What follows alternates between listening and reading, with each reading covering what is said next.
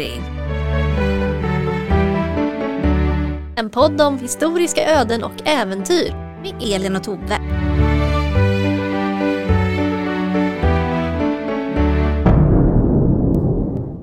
Jag tänkte jag ska inleda med en liten dikt faktiskt. Mm. I Närke på landet man ofta kan möta en gumma så fryntlig med uttryck så söta. I stugorna ber hon om att få lite granna och därför hon kallas för Påsa Johanna. Hej och god kväll! God afton! Är det bra med dig? Det är bra med mig. Jag har precis ätit ett varmt mål mat. Sen ska jag åka hem och sova i min sköna säng och på måndag får jag lön. Jag har det ganska bra. Ja men eh, samma här, samma här. Jag har ungefär samma materiella status skulle jag säga. Eh, och Det är ganska gött. Det är ganska gött och faktiskt inte alla förunnat heller. Det har du faktiskt rätt i. Det är faktiskt, eh, faktiskt så att man, man har det väldigt bra om man har det så. Även om man kanske glömmer bort det ibland. Så sant. Och så Eh. klokt. Ja, och vi hoppas att du som lyssnar också har det bra. För det vill vi, vi vill att du ska ha det bra. Vi har ju haft tre lite flamsiga avsnitt här den här säsongen hittills. Spännande visserligen, men lite flamsiga. Eh, nej men vi har, så det har, vi har ju flamsat lite och skojat men det har ju varit blodigt allvar med spottloskor och sådär. Det här kanske blir lite mer sobert att lyssna på märkte jag när jag satte ihop det här manuset. Lite deprimerande alltså. Ja, det här kanske är den här säsongens eh, August Stenberg-serie som du bjöd på. Som ingen lyssnar på alltså. Det var en Säg del. inte det Tove. Du sätter en förbannelse på det här nu. Okej, det här är inte August Stenberg. Men vi pratade förut om att vi skulle ha en hashtag som heter hashtag kvinnor det har varit synd om. Och Ja, det här avsnittet kommer vi träffa två personer som definitivt skulle kvala in på den. ja men då får vi användning för den till slut. För i det här avsnittet så ska vi inte röra oss bland historiska kändisar. Och vi ska heller inte sitta i olika salonger och röka cigarr och ha det bra som Elin och jag brukar göra när vi inte spelar in podd. Okej, så det är ett sånt avsnitt. Ja. Eh, för idag ska vi faktiskt gå åt andra hållet och vi ska besöka en del av historien som det kanske inte talas tillräckligt mycket om. Kan man väl säga. För att idag så kommer vi prata om luffare. Och eh, vi kommer prata om eh, i synnerhet kvinnliga luffare i slutet av 1800-talet, början av 1900-talet. Och när vi pratar om det här, och det här, in, det här antydde ju introt lite grann, dikten där om Påsa Johanna. som- Ja, hon är en riktig person, men hon kommer inte vara med i det här avsnittet, men jag tyckte det var en så fin liten, liten dikt. ja nej men jag är hooked. Eh, och i det här avsnittet ska vi träffa två personer som heter Betty och Sara. De kan ha träffats faktiskt på riktigt, men jag vet inte det. Men eh, de kan ha gjort det. Men vi kanske ska börja med en liten definition. För att vad är egentligen en luffare? Du har en hoppas jag. ja. Jag var inte beredd. Nej, nej, nej, nej, nej, nej. Så bra. Nej, kommer använda oss av Svenska Akademins ordbok eh, som definierar ordet luffare eh, som vardagligt, person som för ett kringvandrande levnadssätt, kringstrykare, lövstrykare, vagabond 1891. Alltså det är alltså någon som vandrar och saknar fast boställe skulle man väl kunna säga, boplats. Hemlös. Ja, en hemlös person. Har vi någon et etymologi? Jag tror att, ja, jag, jag tror att det kommer från eh, engelskan från början faktiskt. Eh, det ordet. Eh, för går man till ett ännu äldre begrepp, begrepp så är luffa eh, antingen att gå klumpigt, trögt eller lufsa. Hmm. Man, det kan också betyda lunka, traska eller trava. Eller helt enkelt stryka omkring utan egentligt mål. Mm. Så vi pratar alltså om en slags vandrande person och ofta så används det här begreppet i ganska nedsättande form. Om man säger ja det kom in en luffare då. Samtidigt är det ganska romantiserat Ja. i många sammanhang. Ja, absolut. Det är, och det var det redan från början också att folk tyckte att åh de går dit vinden för dem och lever för dagen och Det är sådär. lite spännande när en luffare kommer. precis, så att den, den definitionen har liksom alltid, eller den här romantiseringen har liksom alltid funnits av dem. Sen kan vi väl säga att Astrid Lindgren har väl bidragit en hel del till det Jo. också. Nu har vi det sagt. Vi kom, vi, det, hon kommer komma tillbaka. Okej, i ja. den här. Astrid kommer återkomma kan jag säga. Men eh, ja, sen är det ju så att alla som är saknar fast boplats, så där går inte riktigt in under begreppet luffare under den här perioden, för det finns ju flera, eh, det finns ju flera grupper i Sverige som reser runt från plats till plats eh, och speciellt på den här tiden då. Och det innebär inte att alla liksom räknades som luffare riktigt i vardagligt tal. Eh, till exempel har man haft olika resandegrupper, romska grupper i Sverige sedan vad jag vet i alla fall 1500-talet. Ja men precis, den gruppen omfattades ofta av olika typer av lösdriverilagstiftning. Men när man säger luffare och man lever på slutet av 1800-talet, då menar man oftast inte den gruppen då. Men de klassade inte under lösdriverilag eller? Jo, jo, jo, ja, det gjorde de ja. absolut, absolut. Eh, det gjorde de.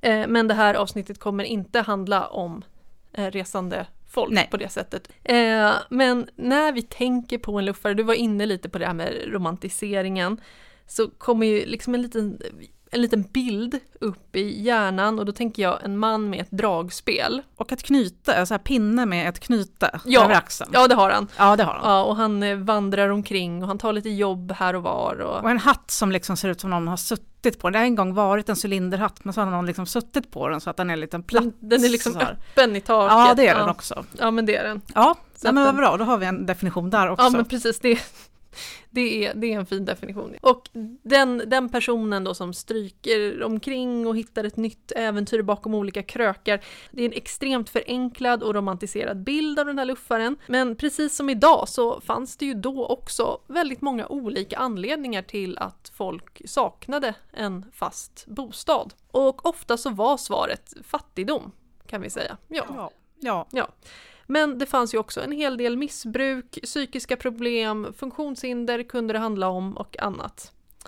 Och när, om vi ska slå ner ett när, så brukar man definiera den svenska luffarepoken inom air quotes som en period mellan 1885 och slutet av 1950-talet, början av 60-talet. Okay. Och det har att göra med hur lagstiftningen såg ut på den här tiden och jag kommer återvända lite till det när det passar i den här. Men först, Elin, så ska vi prata om det roligaste som man kan prata om i en historisk podd. Ja. Landreformer! Ja! Woho! Jag trodde aldrig det skulle komma upp naturligt. Nej, men, men ärligt, vi kommer behöva prata lite om, om landreformer. Eh, för att det är så här att under 1800-talet, där vi befinner oss, så ökar Sveriges befolkning rätt rejält. Ja. Ja, mellan år 1800 och 1900 så går man alltså från att vara drygt 2 miljoner i landet till cirka 5. Ja. Det är extremt. Det är ganska mycket. bra jobbat. Ja. Och då räknar vi inte ens med emigranter kanske. Nej precis, de brukar man tänka bort. Man brukar tänka att eh, ungefär en miljon människor emigrerade för att bosätta sig eller kolonisera USA, använd vilket begrepp du vill, eh, under den här perioden också. Men de är inte medräknade i det här då. Och eh, grovt förenklat, vad berodde det här på? Varför gick det uppåt så snabbt? Ja, då brukar man ju säga att det här var ett resultat av freden, vaccinet och potäterna. Ja. ja. Men det var ju så att barnadödligheten minskade, fler överlevde de här första väldigt känsliga åren. Man fick ökad kunskap om hur sjukdomar spreds och hur de kunde behandlats. Eh, vi hade en lång fred som vi peppar peppar fortfarande har kvar. Ja. Och jordbruket började ge större avkastning så man kunde alltså ge mat åt fler personer så de kunde bli tjocka och glada och inte svälta lika mycket som förut. Men allt det här är ju jättebra. Ja, eh, jordbruket gav större avkastning för att man från 1750-talet och in på 1820-talet införde våra älskade skiftesreformer. Ja, ja. Mm. ja. Så för att eh, om vi ska gå in på det, vi ska, vi ska bara röra det här, vi ska bara prata om land, landreformer lite, jag lovar. Jag ska läsa högt ur Land och stad, några välvalda kapitel, inte jättelånga.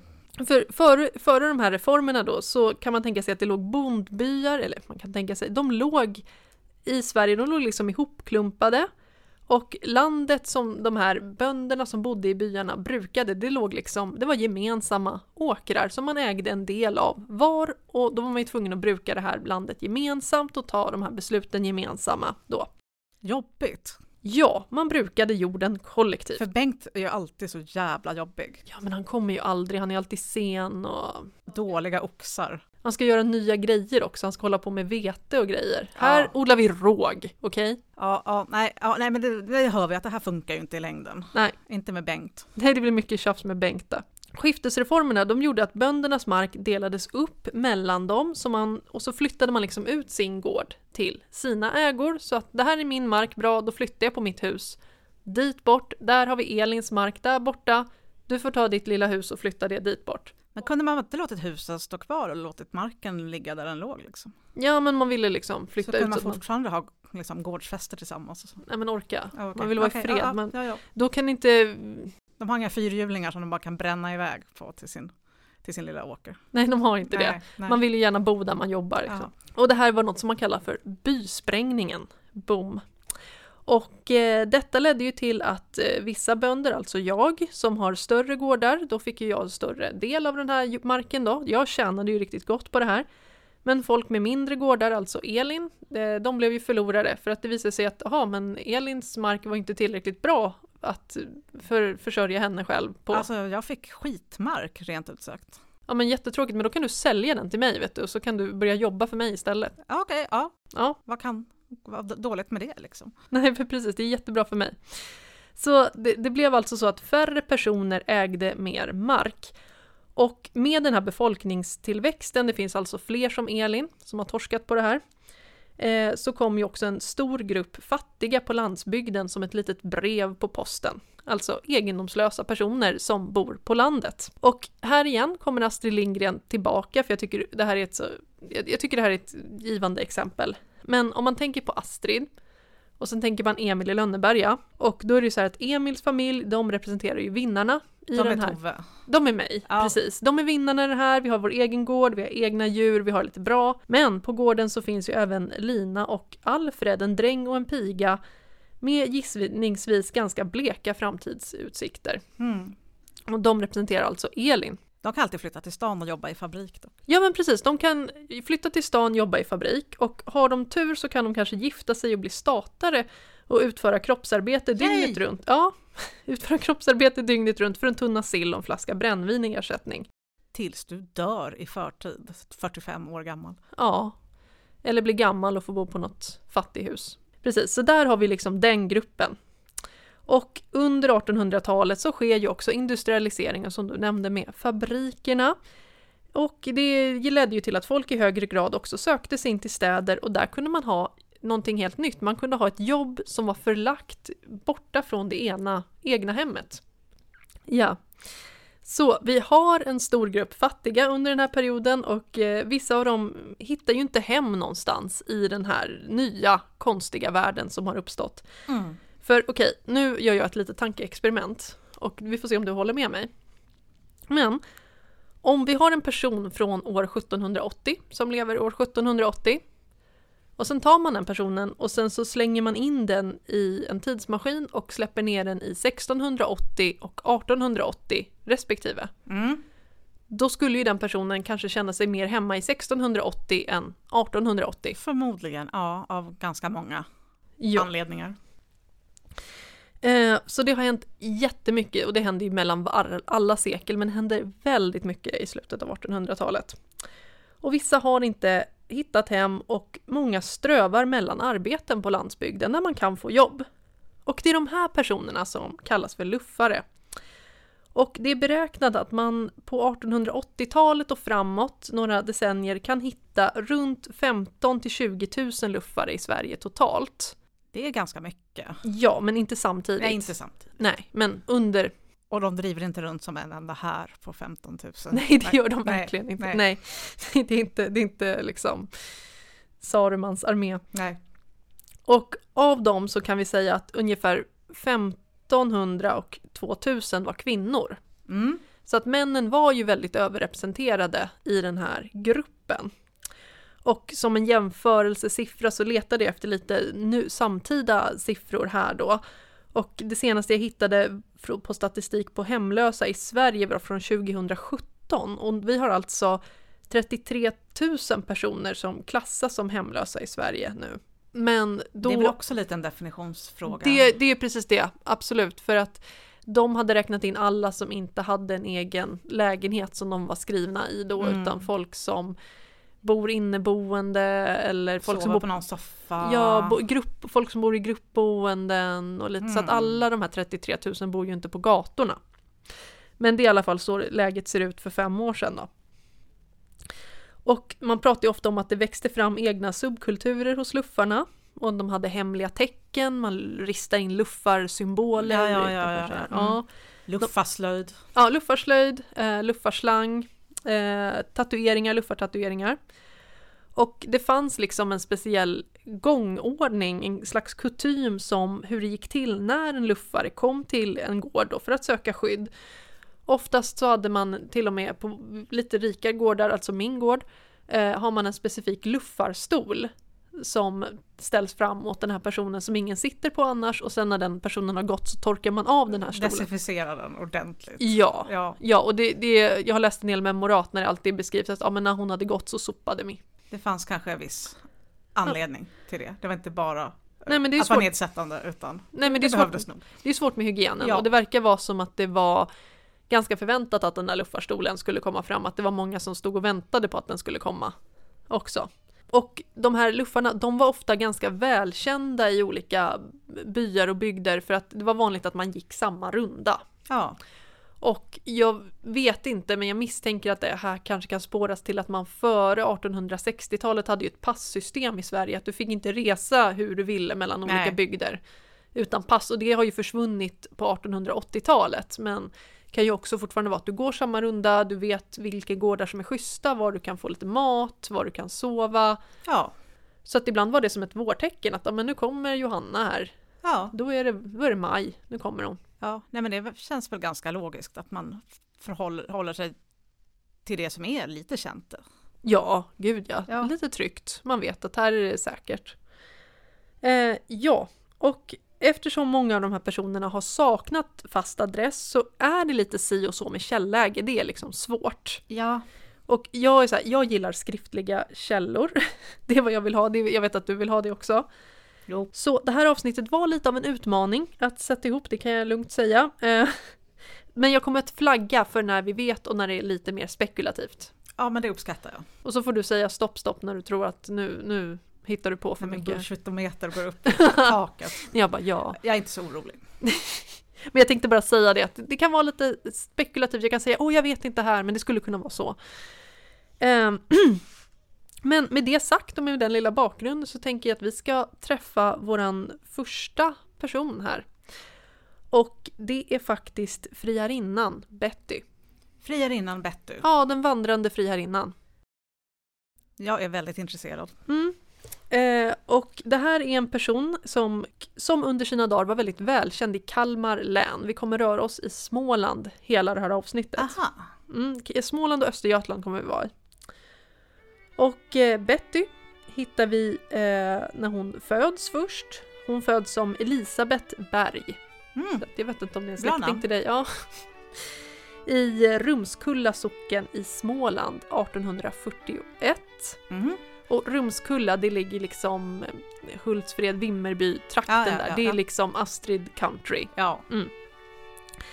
Och eh, hennes pappa heter Claes Johan Berg och han är glasblåsare för att, Småland. Och hennes mamma heter Elisabeth Katarina Berg och det är hustrun då. Men det börjar ju bra. Mm, det, börjar, det börjar bra. Hon verkar ha en ganska stabil barndom sådär. Betty har tre syskon.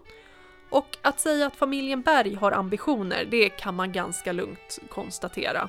Vad härligt för dem. Mm, ja, men de vill eh, klättra socialt och Ja. pappa är glasblåsare, det är ett ganska schysst yrke ändå och han kommer klättra lite till kan vi se här. Och eh, det verkar vara så att döttrarna skickas iväg på någon form av utbildning när de kommer, i, när de kommer uppåt lite i åldern. Ja. De verkar få vara på någon slags flickpensionat och här får den unga Betty lära sig språk, sömnad, broderier och annat som är viktigt att kunna i den här borgerliga kulturen som har växt fram under början av 1800-talet. Men det här verkar ju jättebra. Och efter den här utbildningen då kommer Betty kunna arbeta i lite finare hushåll men i framtiden så kommer hon också kunna bli en lämplig maka i sitt eget. Ja. Och Framtiden ser ljus ut för Betty. det ser väldigt fint ut, ljust ut för Betty. Hon, är också, hon beskrivs som en väldigt vacker ung tjej. Eh, jag har inte hittat någon bild på henne, Även tyvärr. Bättre och bättre här. Ja, pappas jobb gör ju att familjen flyttar en hel del. Och eh, 1863, när Betty alltså är 21 år gammal, hon bor fortfarande hemma, så flyttar familjen till Kråksmåla socken och det ligger också i Småland. För där, nu är det stora satsningar på gång, men där ska pappa och hans kompis starta upp ett eget glasbruk. Oj! Ja, de har ambitioner. Ja, Jag sa det. Pappas egna glasbruk där han är hyttmästare och har sju anställda heter Skoga glasbruk. Och man är specialiserad på Skoga glasbruk på att blåsa buteljer. ja. Jo, det är ju en, Ja. en viktig vara. Det är en viktig vara det är, och det är liksom inget konstglas eller snobberier utan de Nej. gör buteljer på pappas Ja, glasbruk. nej, men rejält hantverk. Inga Ja. tjafs. Absolut. Men tyvärr blir det inte bättre än att pappa plötsligt avlider redan 1865.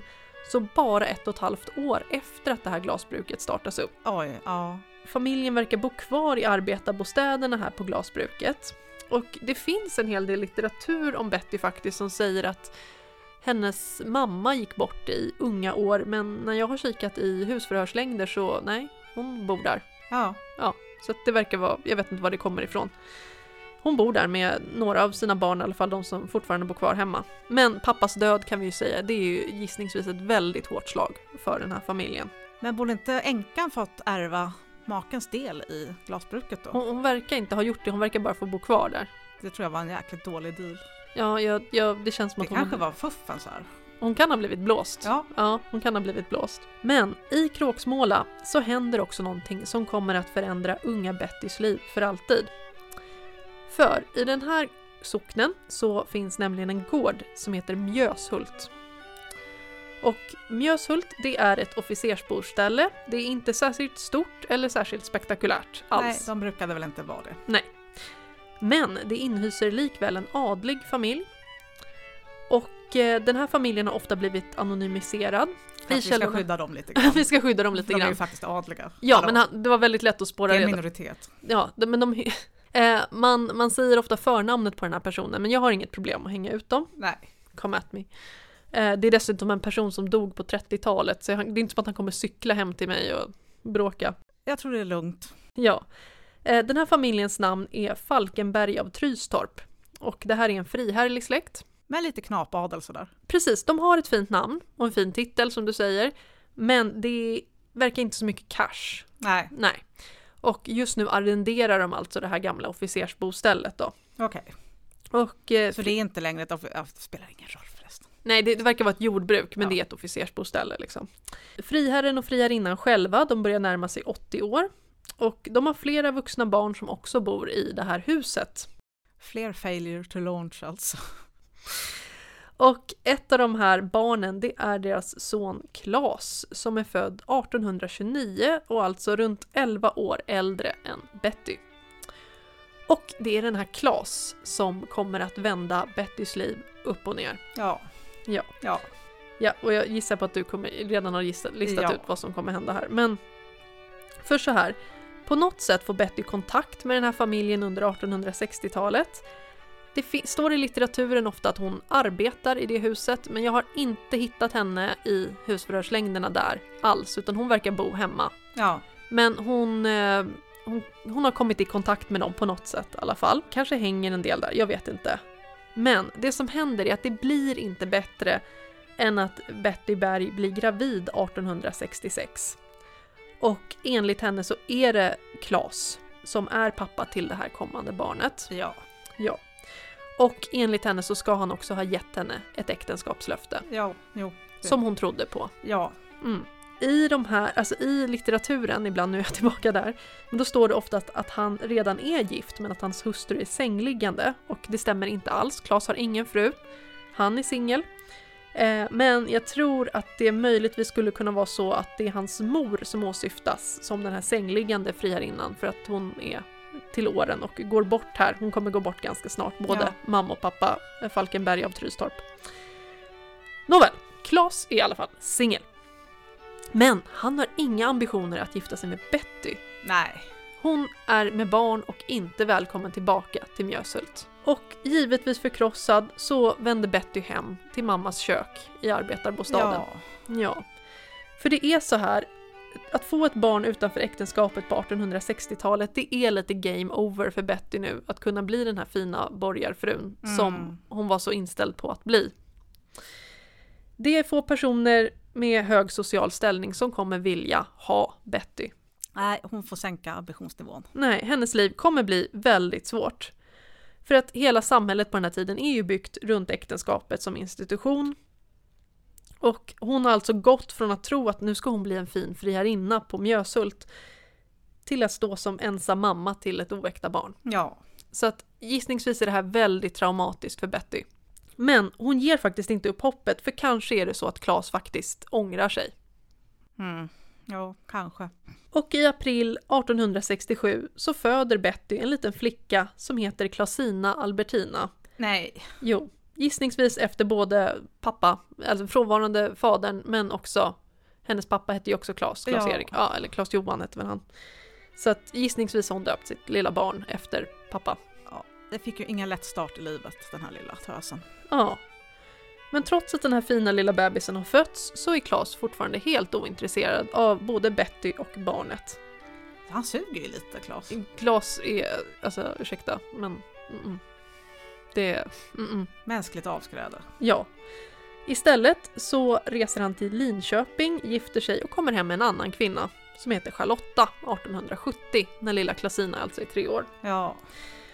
Och här igen i litteratur så står det att Klas reste till eh, Tyskland och nej, han åkte till Linköping. Det räckte för Linköping. Ja, men Ja. Linköping ligger ganska nära Tyskland.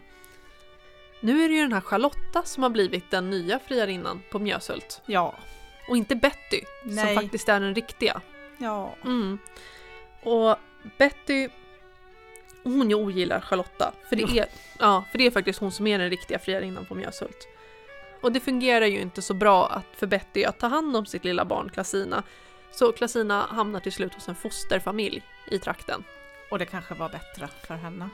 Kanske var mer stabilt. Ja. Men, hon, men eh, Betty bor fortfarande hos sin mamma. Ja, ehm, så länge hennes mor lever i alla fall. Betty bor kvar i det här rummet på, på bruket. Även om själva glasbruket i sig var inte så långlivat, det lades ner redan 1874. Men- Okej. Men de här arbetarkasernerna verkar stå kvar och där bor Betty alltså. Mm. Och det är så här att i det här lilla rummet där hon bor, där brukar hon ibland göra det fint med blommor. Eh, för det kan ju vara så att Klas kommer, Ja. så hon brukar fixa det fint. Men han kommer inte. Nej, Nej. han kommer inte. Nej. Och ibland så går hon förbi utanför Mjöshult. Eh, men hon verkar bli bortkörd ganska omgående av de som bor där. Ja. Ja, och tydligen ska den här Charlotta ha skrikit på henne från fönstret att försvinn. Sen kommer det ännu ett hårt slag för Betty, för det är så här att eh, Klasina, hennes dotter, som växer upp och blir en minst lika vacker kvinna som sin mor, står det. Eh, hon avlider i samband med en förlossning när hon är i 20-årsåldern. Oj. Mm, så det är inte kul alls. Var hon gift? Eh, jag tror det. Ja. Mm. Men eh, man kan se att eh, Betty bor ju kvar här i den här bostaden så länge hon kan. Mm. Men 1903 så ska huset som eh, hon bor i, då ska det rivas och flyttas till ett annat bruk. Och då kan inte hon bo kvar där. Så att Betty blir alltså hemlös när Ja. hon är i 60-årsåldern. Oj. Och det är nu som Betty börjar vandra. Det är nu hon blir en, en luffare. För hon har inte så himla mycket annat att välja på. Nej, det är det här. Hon vandrar runt i den här delen av Småland. Hon håller sig precis som de här många andra luffare inom samma trakt. Och ofta så går hon de här 16 milen ner till Fagerhult. Och det är för att dit flyttade Klas. När hans hustru gick bort så flyttade Klas till Fagerhult. okej. Så då brukar Betty gå dit. Ja. Det, det är ju så här, det är så viktigt för Betty att när hon vandrar på de här landsvägarna så gör hon det som friarinna. Ja. Hon är inte en vanlig hemlös eller en luffare utan hon är en friarinna. Ja. Och det är så hon vill bli tilltalad av folk också. ja, men det är klart. Ja. Och när Betty söker olika husrum och så, Eh, då, hon går ju bara till lite finare gårdar Ja, ja. som kan passa för henne då. Ja. Mm. För det tycker hon, det är, det är bra för hennes status liksom. Och det finns beskrivningar på att om det är så att hon blir bjuden på en bit mat eller kaffe eller sådär, då vill hon äta det i finrummet. Ja. Och hon kan säga sådana kommentarer som att nej, jag tål inte kökslukt. För att hon, hon är friherrinna. Ja, ja. Mm. Och, eh, hon kan även avsiktligt tydligen tappa saker på golvet och säga att det där ska tjänstefolket plocka upp. Ja, Mm. Nej, men det är så det funkar. Ja. Det är liksom i alla fall hennes bild av hur, hur är en friarinna. Ja. Ja. Så hon lever lite i sin egen värld. Eh, och hon är den här friarinnan som hon tänker att hon ska vara, som hon tänkte att hon skulle bli, men egentligen så är hon en hemlös äldre person. Och Betty brukar, Betty brukar liksom inte tigga. Men hon eh, bor, när hon kommer till en ny gård så är hon tydligen där någon vecka eller så och då, då gör hon kanske några broderier eller någon finsömnad eller något sånt där så hon, hon vill betala Som för ett sig. litet tack för att jag fick hälsa på. Ja, men precis. Hon erbjuder lite tjänster sådär men hon, hon vill inte tigga, det gör hon inte. Och det är ju tydligen så att hon väntar fortfarande på att Klas ska ta sitt förnuft till fånga och komma. Vilket år som helst. Ja. Eh, och det finns en hel del vittnesuppgifter från folk som såg henne ute på vägarna under 1910-talet. Och rent generellt så verkar hon ha blivit bemött med väldigt mycket medömkan. Att folk eh, sa till sina barn att "Ja, men det är synd om Betty. Vilket det var. Ja, var snäll mot Betty och det verkar ha varit väldigt många i de här trakterna som också spelade med och kallade henne för friarinnan Ja. när hon kom. För att vad, det, det tycker jag faktiskt man kan ställa upp och göra. Ja. Och även upp i, även upp i 80-årsåldern så hittar man Betty vandra runt. Men nu går hon med ett paraply som, som käpp Ja. då, för hon, det är jobbigt att gå. Men 1924, då fungerar inte det här längre. Och eh, Betty blir faktiskt förd till ett äldreboende. Eller ett ålderdomshem som man sa på den tiden. Ja. Och det tycker hon inte om. För det passar ju inte hennes status som friarinna. Men på något sätt har hon blivit övertygad om att det är Klas som betalar för henne. Okej. Ja, Smart den som kom på det. ja och då är det helt okej, för Ja. då har Klas betalat. Och apropå Klas så lever han fortfarande. Klas eh, fyller 100 år 1929. Oj jäklar. Ja, och då har det skrivits massor av sådana här grattisporträtt i olika Ja. tidningar, du vet. Ja. Som är så här, jubilaren. Ja. Mm. Då finns det massor av sådana med Klas. Givetvis så får han ett gratulationskort av Betty, som nu har blivit 88. Och som fortfarande väntar på att han ska komma och hämta henne. Alltså det är ju så himla sorgligt. Samtidigt så är det så fruktansvärt roligt att tänka sig Klas sitter där på hundraårsdagen och så bara läser igenom korten och så bara Det är inte sant! Fortfarande! Ja, men det, det kan han ta. Det här, Det eh, kan han absolut ta. Han borde ha tagit, det här, tagit tag i det här för länge. Ja, men ja. han slapp henne aldrig så han fick ju ändå något litet slags uh, ja, jag, hoppas att han, jag hoppas han hade dåligt samvete. Jag hoppas att eh, hon terroriserade dem ordentligt där på Mjöshult. Mm. Lite stalking-aktigt men synd om Charlotta, hon var ju faktiskt oskyldig i det här men Men sen är det så här att det blir inte bättre än att Betty ramlar och gör sig illa 1930. Som det lätt kan bli om man är lite gammal och lite skör. Och som det men då är tyvärr... hon 90 typ. Hon är 90 års åldern, ja. Och som det tyvärr ofta blir med äldre personer när de har ramlat och blir sängliggande, Lunginflammation. japp, det händer. Och Betty blir jättesjuk. Och eh, hon får läkarvård och tydligen så ska hon då ha presenterat sig för vårdpersonalen som friarinnan. Ja, ja Mm. men varför, varför, varför skulle hon säga någonting annat? Nej. Och eh, det var tydligen en hel del läkare som spelade med i det här och liksom bugade sig för Betty när de kom. Och då ska hon enligt uppgift ha frågat Säg herr doktor, det är väl en fin sjukdom som jag har? Ja, Mm. ja men viktigt. Ja, och då, vad jag vet, eh, vad jag, vad jag läst där så, så ska den läkaren ha intygat att det är en mycket fin sjukdom. Bra. Och eh, det ska ha gjort Betty glad och då ska hon också ha informerat att det är Klas som betalar. Varpå han ska ha sagt att då ska jag se till att han får betala för mitt besök också. Ja, Mm, skriv upp det. ja. Men bara två dagar senare så somnar friherrinnan Betty Berg in och gravsätts hemma i Kråksmåla kyrkogård. Och det var tydligen väldigt många människor som kom till Bettys begravning. Hon var en känd person på Ja, sätt och vis, lokalkändis. ja lokalkändis, kanske ändå ganska omtyckt. Sådär på, på, på Ja. sitt sätt. Ja visst. Och eftersom hon gick så länge så måste det varit liksom flera generationer som kände henne. Ja, som visste att nu kommer Betty. Ja, Mm. Definitivt. Eh, men eh, vi kan väl sammanfatta att med att om Betty hade en sång så skulle det kanske vara I dreamed a dream från Ja. Les Misérables. Men jag tänker på den här äh, memen som ibland går runt när man har skrivit en text och så har man highlightat vissa bokstäver så att man kan läsa det som She is broken because she believed. Men om man highlightar de andra så står det He is okay because he lied. oj. Ja, men, jag är 14 år och det här är ganska djupt. Lite så, det är lite, det är, det är lite så. Ja, men jag förstår vad du menar. Ja, men det här var ju sjukt deprimerande. Man tycker så synd om henne med den här strävan efter den här världen som ändå har förkastat henne. Ja, Åk hem Klas. ja men Klas om du lyssnar på det här. usch, han hade säkert Usch, usch, usch. fula fötter. Det hoppas jag att han hade. Ja, Han var säkert ful. hoppas han fick hemorrojder. Men, jag tänkte gå vidare till person nummer två som vi ska träffa idag. Och nu kommer det bli jättesoligt och glatt och ett lyckligt slut. Alltså jag är jätteledsen men det är inte... Nej, okej, ja ja. Men gud jag får dåligt samvete nu, du ser helt ledsen ut. Alltså ja, ja, men okej, plåga mig då. Vi lyfter faktiskt människoöden som inte syns ofta idag. Det har du rätt i. Ja.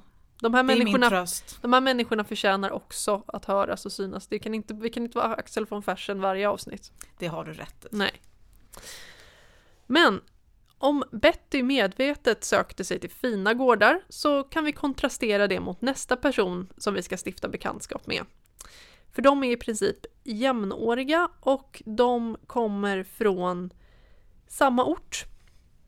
Båda blir hemlösa men de är väldigt olika. Och den vi ska träffa nu, hon kallades för Skogs-Sara. Skogs-Sara. Skogs-Sara, så bara det är en kontrast mot friarinnan. Ja, det är, men det är tufft. Det, det är ganska hårt. Ja, Det är ett ganska hårt namn. Eh, och här har jag mycket säkrare källor att gå på än i berättelsen om Betty. Och det vill jag särskilt tacka föreningen Krafttaget för. De verkar hålla till i Östergötland. Hej Krafttaget, bra. För att de har gått in stenhårt för det här med Sara och de har sammanställt en alldeles utmärkt liten skrift med nästan alla källor som finns om henne när hon nämns i eh, ja, både media, för det gjorde hon på sin tid, hon var känd, och eh, ja, men också i, eh, i mantalslängder och husförhör mm. och sådär. Hon, de har liksom föredömligt alltså. Ja, Bra krafttaget. ja, precis. En guldstjärna till er. Från Lappri. Men kan man verkligen heta Skogs-Sara?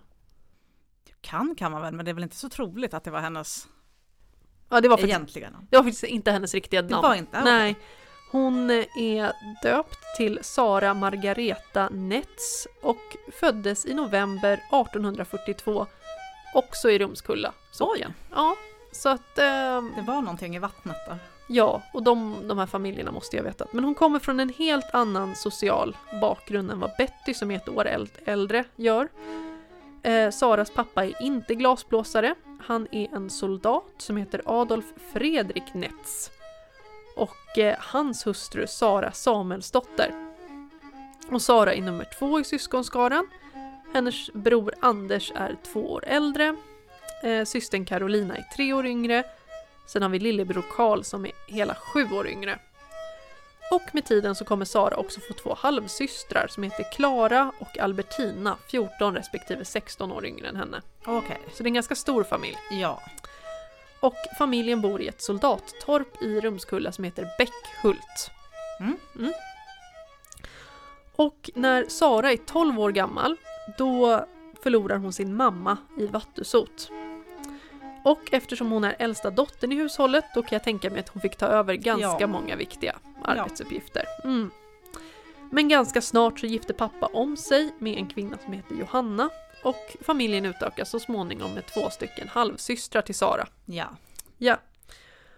Och eh, vi kan se på husförhörslängderna att hela familjen tycks bebo det här lilla soldattorpet fortfarande år 1866. Så det är alltså det här gifta paret och sen är det fem stycken barn i åldrarna 10 till 26 år, alltså vuxna barn, flera stycken av dem. Som bor kvar då? Eh, ja, de bor kvar hemma Ja. i det här lilla, lilla torpet. Eh, för det, det här är hårda tider. Failure to launch igen. Och eh, Saras bror Karl eh, är alltså den nuvarande soldaten på torpet då, för pappa har fått avsked. Men han bor liksom kvar, men det är sonen som är Ja. soldaten. Och Sara är 18 år den här 1866 och beskrivs som döv, blind och fattig. Oj. För det är nämligen så här att när Sara är i 18-årsåldern då drabbas hon av hjärnfeber. Och det är, det är vad vi idag kallas för hjärnhinneinflammation. Mm. Det är jättefarligt.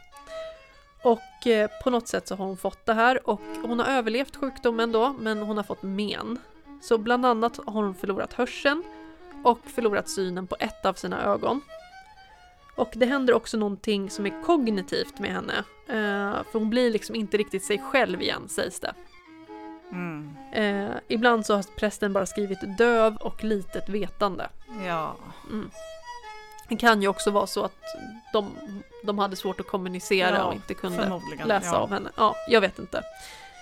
Men hur var det då att vara hörselskadad på 1860-talet? Vi vet att hon kommunicerade genom att teckna och visa med händerna på vad hon ville och hur det var. Eh, men hon talade knappast teckenspråk. Ehm, Eh, Det måste ju snarare varit viktigare att folk tecknade åt henne så att hon förstod vad de ja, ville. ja, men, att- För tala kunde hon väl?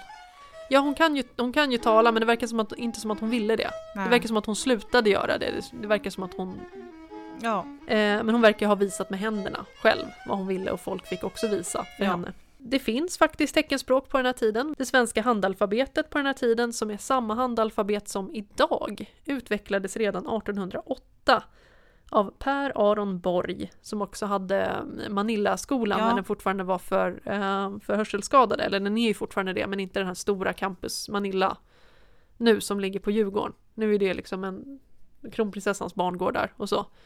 Det finns fortfarande en. Manilla-skola Ja, för men den ligger uppe hörselskadade. i Konrads, Konradsberg. Precis, när den blev utflyttad. Ja. Men det här är ju knappast någonting som våran Sara har fått lära sig, även om de här skolorna då finns. Och Sara tycks ha blivit allt mer folkskygg med tiden och hon vill helst bara slippa människor, vilket är ett mood. Ja. Ja.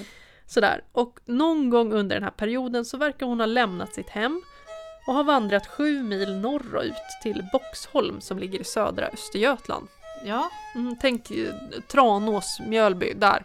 Där ligger Boxholm. Och där i en skog så eh, bygger Sara en liten koja i anslutning till ett klippblock.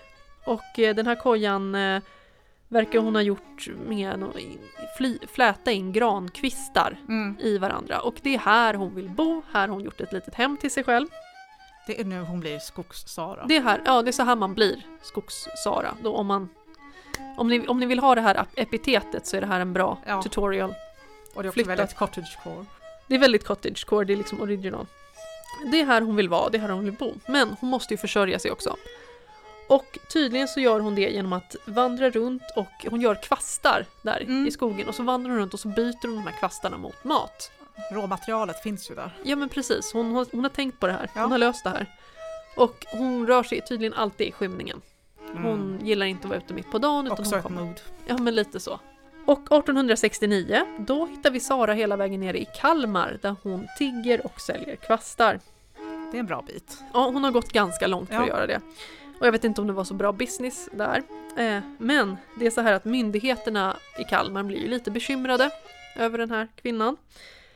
Så de plockar in Sara och hon hamnar på Kalmars fattiginrättning och sedan forslas hon tillbaka till Rumskulla. Och jag kan börja berätta lite sen om fattigvården på den här Ja. tiden. Men notan för det här som Rumskulla socken får betala är totalt 21 riksdaler och 25 öre.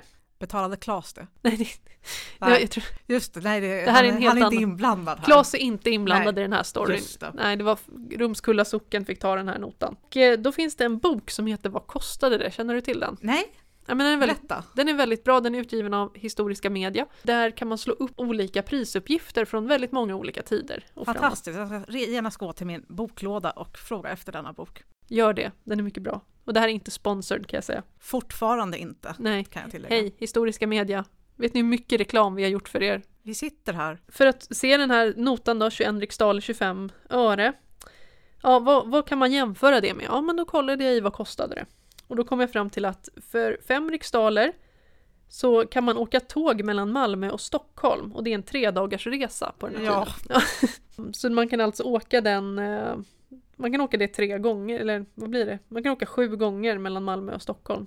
Oj, Ja, för, för den här summan som det kostade att frakta Sara från och då Kalmar. är man ändå tillbaka där man började. Ja, men man kanske, det finns, bra grejer. Mycket att titta på på vägen. Ja, det, det, det här är en utfärd, en utflykt Elin. Ja. Okej. Och på en kommunalstämma i Rumskulla församling så beslutas, det att ans- eh, så beslutas det att ansvaret för Sara det ska ligga på gårdarna i socknen och att hon ska rotera runt där var fjärde dag. Så Mm, Det man brukar kalla för rotegång. ja. Mm. Och hon ska på de här gårdarna matas fyra gånger om dagen. Och detta på grund av att man vill slippa betala sådana här notor fler för att frakta tillbaka Sara. För det är precis som idag lite, kommuner verkar vilja hålla lite på sitt eget. ja, ja, ja. De vill inte betala för någon annans. Man sätter dem på tåget och skickar dem hem igen. Ja, precis. Och tydligen så blir det också församlingens ansvar att se till att Sara inte lämnar socknen igen. Så de måste hålla lite koll här, att hon inte åker tillbaka till sin Nej, cottage. nej där,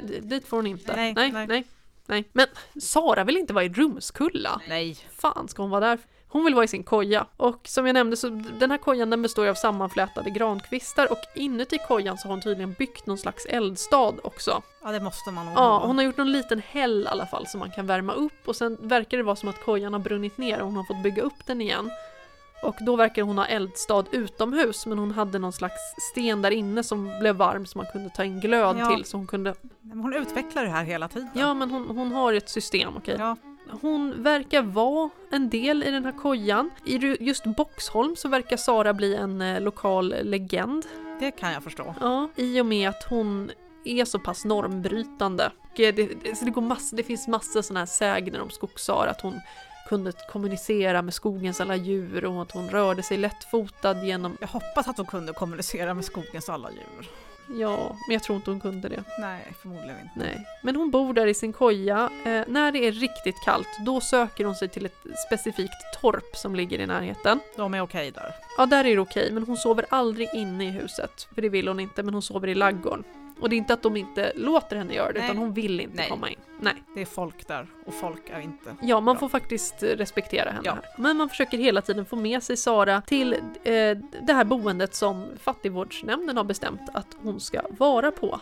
Men det vill hon ju inte. Nej. Och i kassa och huvudboken för Rumskulla församling för år 1880 så står det 9 februari 1880 hemfrakt för Sara Nets från Säby med postporto 15,30 kronor. Okej, så det var tre resor fram och tillbaka, Stockholm, Malmö där igen. Jag tyckte det var ganska kul formulerat postporto. Ja. Men jag, tänker så här, det, jag vet att det inte är Förmodligen inte, eller vi vet ju inte. Det kanske var så det var. Och sen står det också för dit och Sara Nets när hon ej hittas 6 kronor. Och här kan vi se att här har vi haft kronoreformen Ja, så nu precis. har de en Så- helt annan valuta. 1875 då? Ja. Ja, det här är 1880 så att det stämmer. Och eh, vad får man då? Istället för att betala för ett porto för, att, för Sara, vad kan man jämföra det med? Ja, man kan åka tåg mellan Göteborg och Skövde, det kostar 5 kronor och 40 öre. Man kan också köpa August Strindbergs bok Röda rummet för 3,50. Man kan bo på hotell Kung Karl i Stockholm för 1,50. Hmm. Och man kan köpa två flaskor sherry för 5 kronor. Och sen plus, plus ytterligare 6 kronor, då får man väl åka en gång till till Göteborg och Skövde. Man kan åka tillbaka kanske. Ja. Så det var ganska dyrt. Ja, Sen är det så här att någon lokal unge i Boxholm verkar vara ganska smart och kommer på att men Sara är ju skrivkunnig, man kan ju skriva lappar till henne. ja, Ja, till slut var det någon som var yes. ett barn kom på det. Inte fattigvårdsstyrelsen i Rumskulla utan ett barn i Boxholm knäckte det här. Wow. Ja. Och Sara kan, hon skriver ju tillbaka då, så de skriver meddelanden tydligen till henne. Hon gillar barn, hon har inget problem med barn, hon är skygg för vuxna. Mm. För att ja, vi kan ju komma och hämta henne på något sätt, men barn Ja. gör liksom inte det. vuxna är ganska vidriga faktiskt över, överlag. Ja, ogillar män väldigt mycket och hon undviker dem starkt. Ja. Hon vill inte ha med män att göra. Och det är så här Elin, att tyvärr så finns det en anledning till att Sara hatar män. Jag gissade nästan det, ja. Mm. Och den är förmodligen inte särskilt rolig. Det här är inget kul alls. Eh, men 6 juli 1883 så döps den lille pojken Frans Enok, född 25 juni i Rumskulla kyrka. Mor är eh, pigan Sara Greta Netz. Nu är hon över 40. Ja, hon är över 40 när lille Frans Enok föds. Nu har jag läst i litteratur att det stod så här någon hade förfört Skogs-Sara. Men så här, ursäkta mig, Ja. någon har inte förfört henne. Vi vet precis vad som har hänt. Ja. Ja, och den jäveln, ursäkta mig, men den jäveln. Men nej, nej, nej, nej. Nej. Hon, hon är inte förförd, hon, Nej. hon vill ju inte ens, hon går ju åt andra hållet så fort hon ser någon. Ja. Lille Frans Enok tas väldigt omgående hand om socknen. Ja. Ja, och eh, genom sockenstämmornas protokoll och räkenskapslistor så kan man sen faktiskt följa Frans Enok hela hans barndom upp till han blev vuxen, hur det går för honom. Och eh, han verkar bo i olika fosterhem, men ofta ganska länge i samma fosterhem. Det kan vara bra. Det kan vara bra.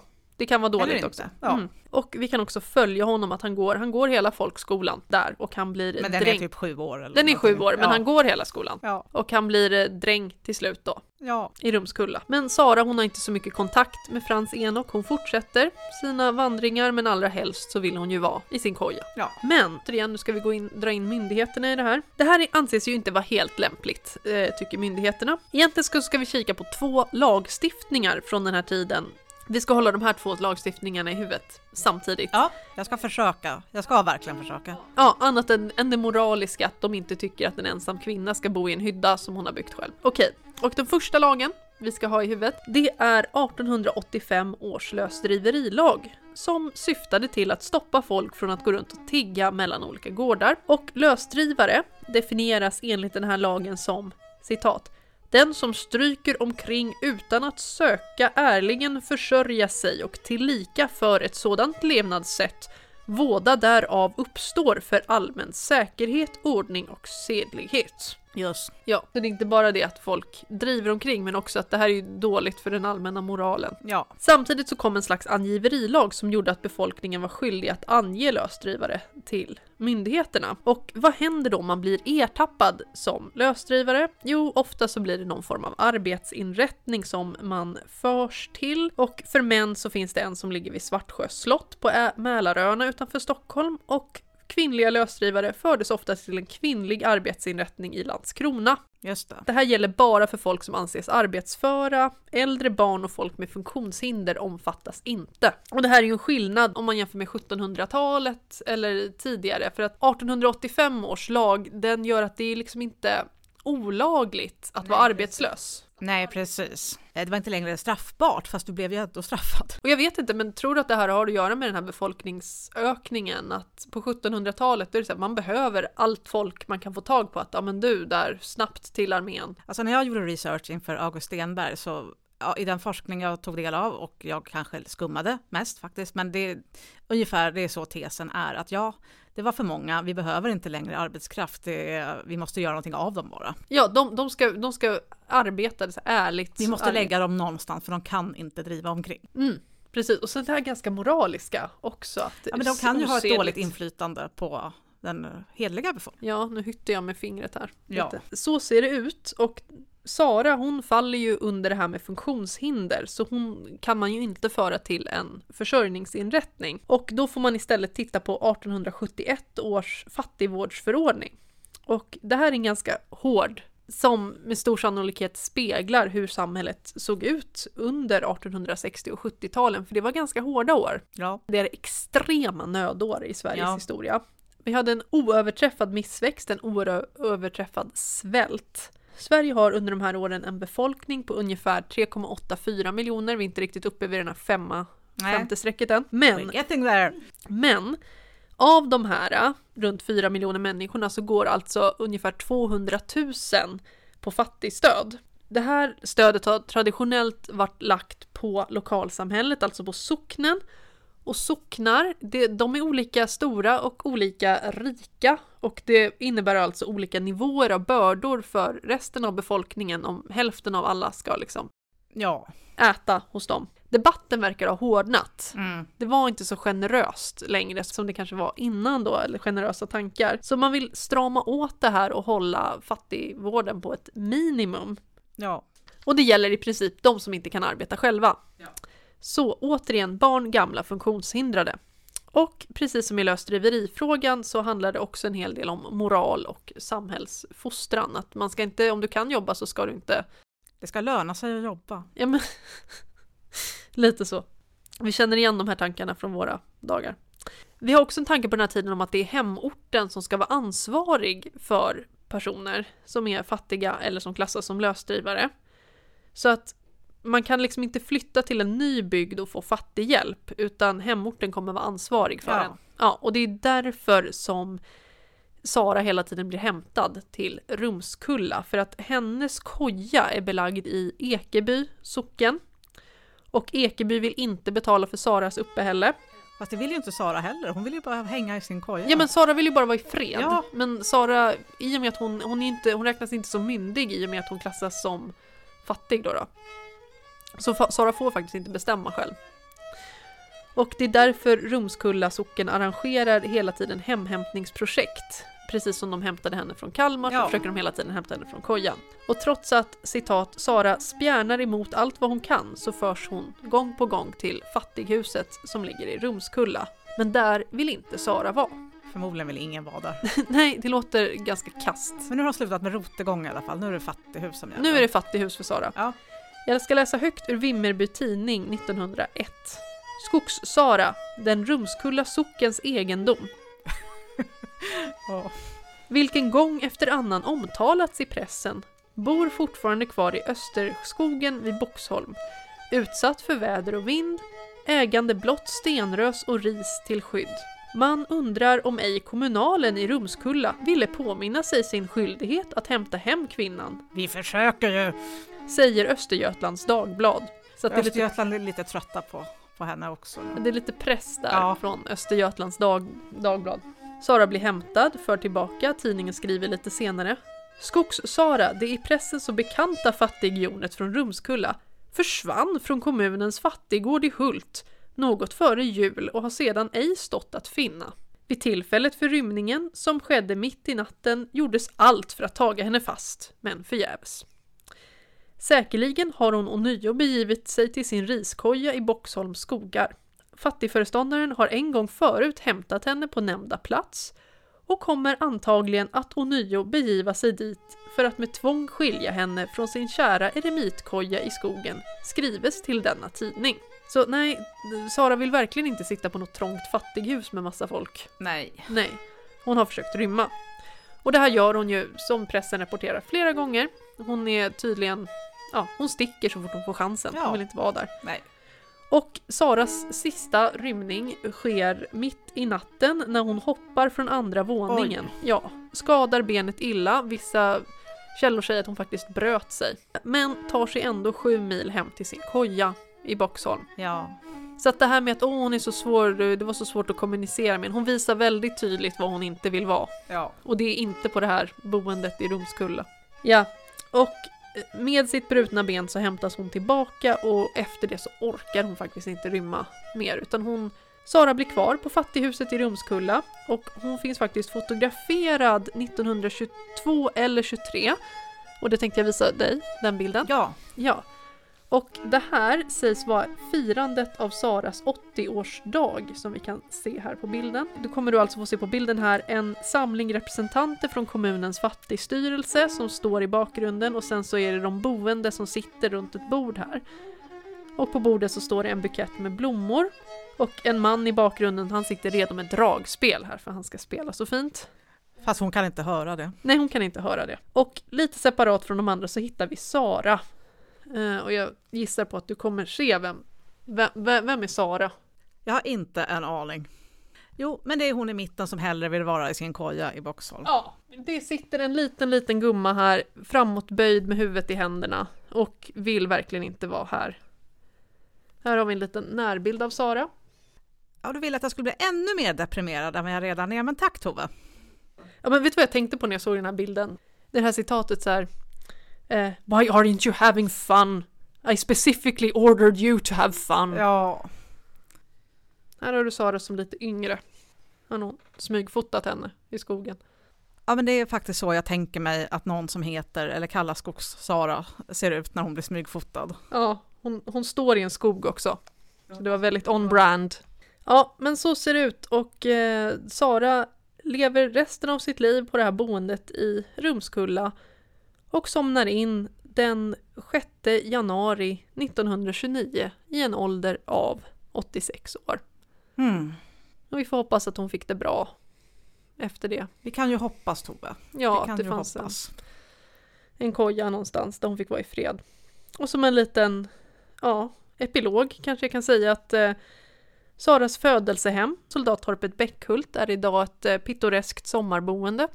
Vad trevligt. Ja, fattigstugan är omvandlad till ett lantligt hotell för familjer som besöker Astrid Lindgrens värld. Men när det här äldreboendet lade ner sin verksamhet så visade det sig att man i en kartong på vinden faktiskt hade sparat några plagg som ägts av Sara. Jaha.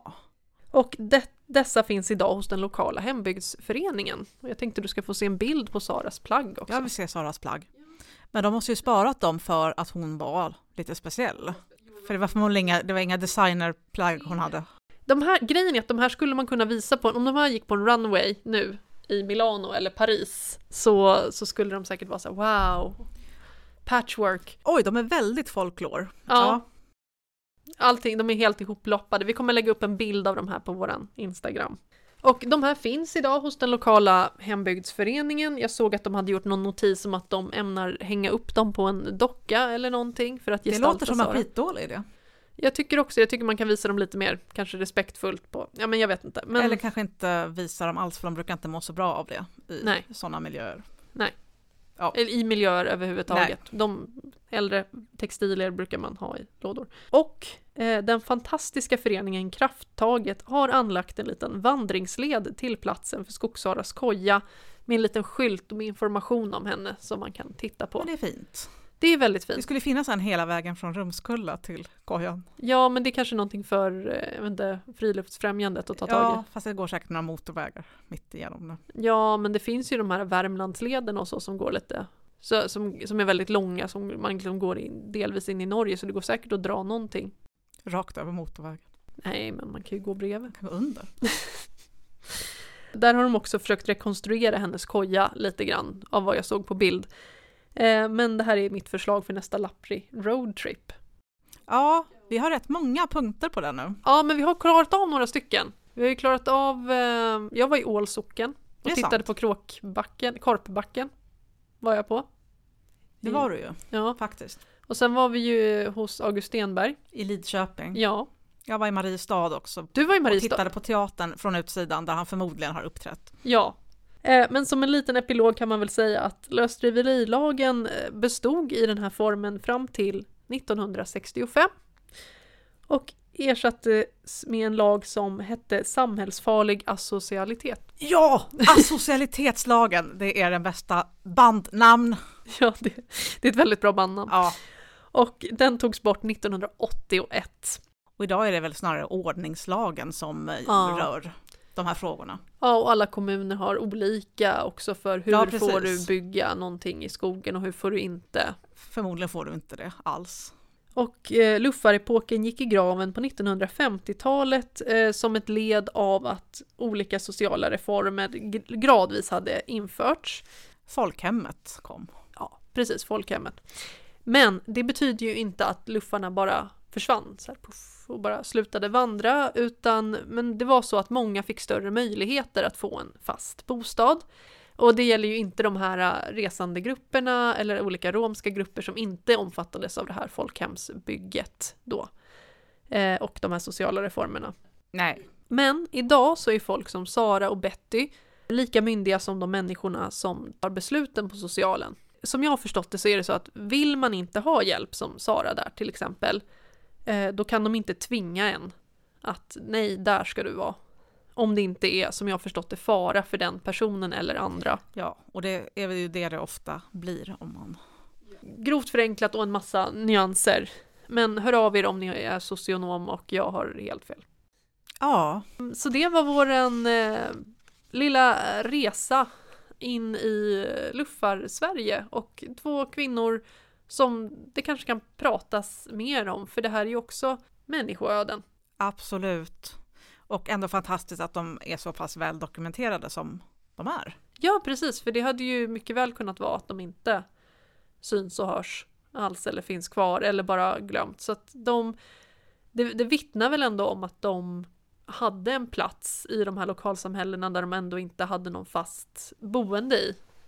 Ehm, förstår du hur jag menar? Ja, absolut. Ja, det gör ju lite ont i hjärtat Ja, ändå. anmärkningsvärt ändå att de båda två blev så väldigt gamla med tanke på vilka förmodligen inte särskilt eh, hälsosamma liv Nej, de levde med umbäranden. ja. Kanske ändå ingenting att rekommendera om man vill leva ett långt liv. Nej, det, nej, det finns annat eh, man, kan, man kan göra. Kosttillskott. Kosttillskott. Det var ett, ett förslag. Kosttillskott är nyttigt. Yoghurt. Men det finns ju ändå en viss, eh, jag vet inte, stolthet hos båda de här. Oh ja! Betty som är friarinna, Sara som, nej, jag vill klara mig själv, låt mig vara i fred. Ja, och det var säkert också en bidragande anledning till att de ändå är ihågkomna idag. Inte som uh, folkkära, men de lämnade verkligen avtryck efter sig. Ja, De som mötte dem kom ihåg dem. ja. Jag vet inte vart jag vill komma med det här, men eh, det var väl någon slags, Man måste inte ha en knorr, det räcker faktiskt med att berätta, tack. tycker jag. Tack, tack för det, det var väldigt kloka ord. Och eh, med det så vill vi säga tack för att du har lyssnat på Lappri. Tänk på Stadsmissionen. Köp Situation Stockholm om ni har råd. Eller den de har i Göteborg. Faktum, Köp den också. om ni har råd, men se till att ta hand om er själva också. Det är sant. Hej då! Hej! Ni har lyssnat på Lappri, en podd om historiska öden och äventyr. Vi som har gjort podden heter Elin och Tove. Ni kan följa oss på Instagram på lappripodd, besöka oss på lappripodd.se och om vi hade väldigt fel kan ni mejla oss på lappripodd.gmail.com.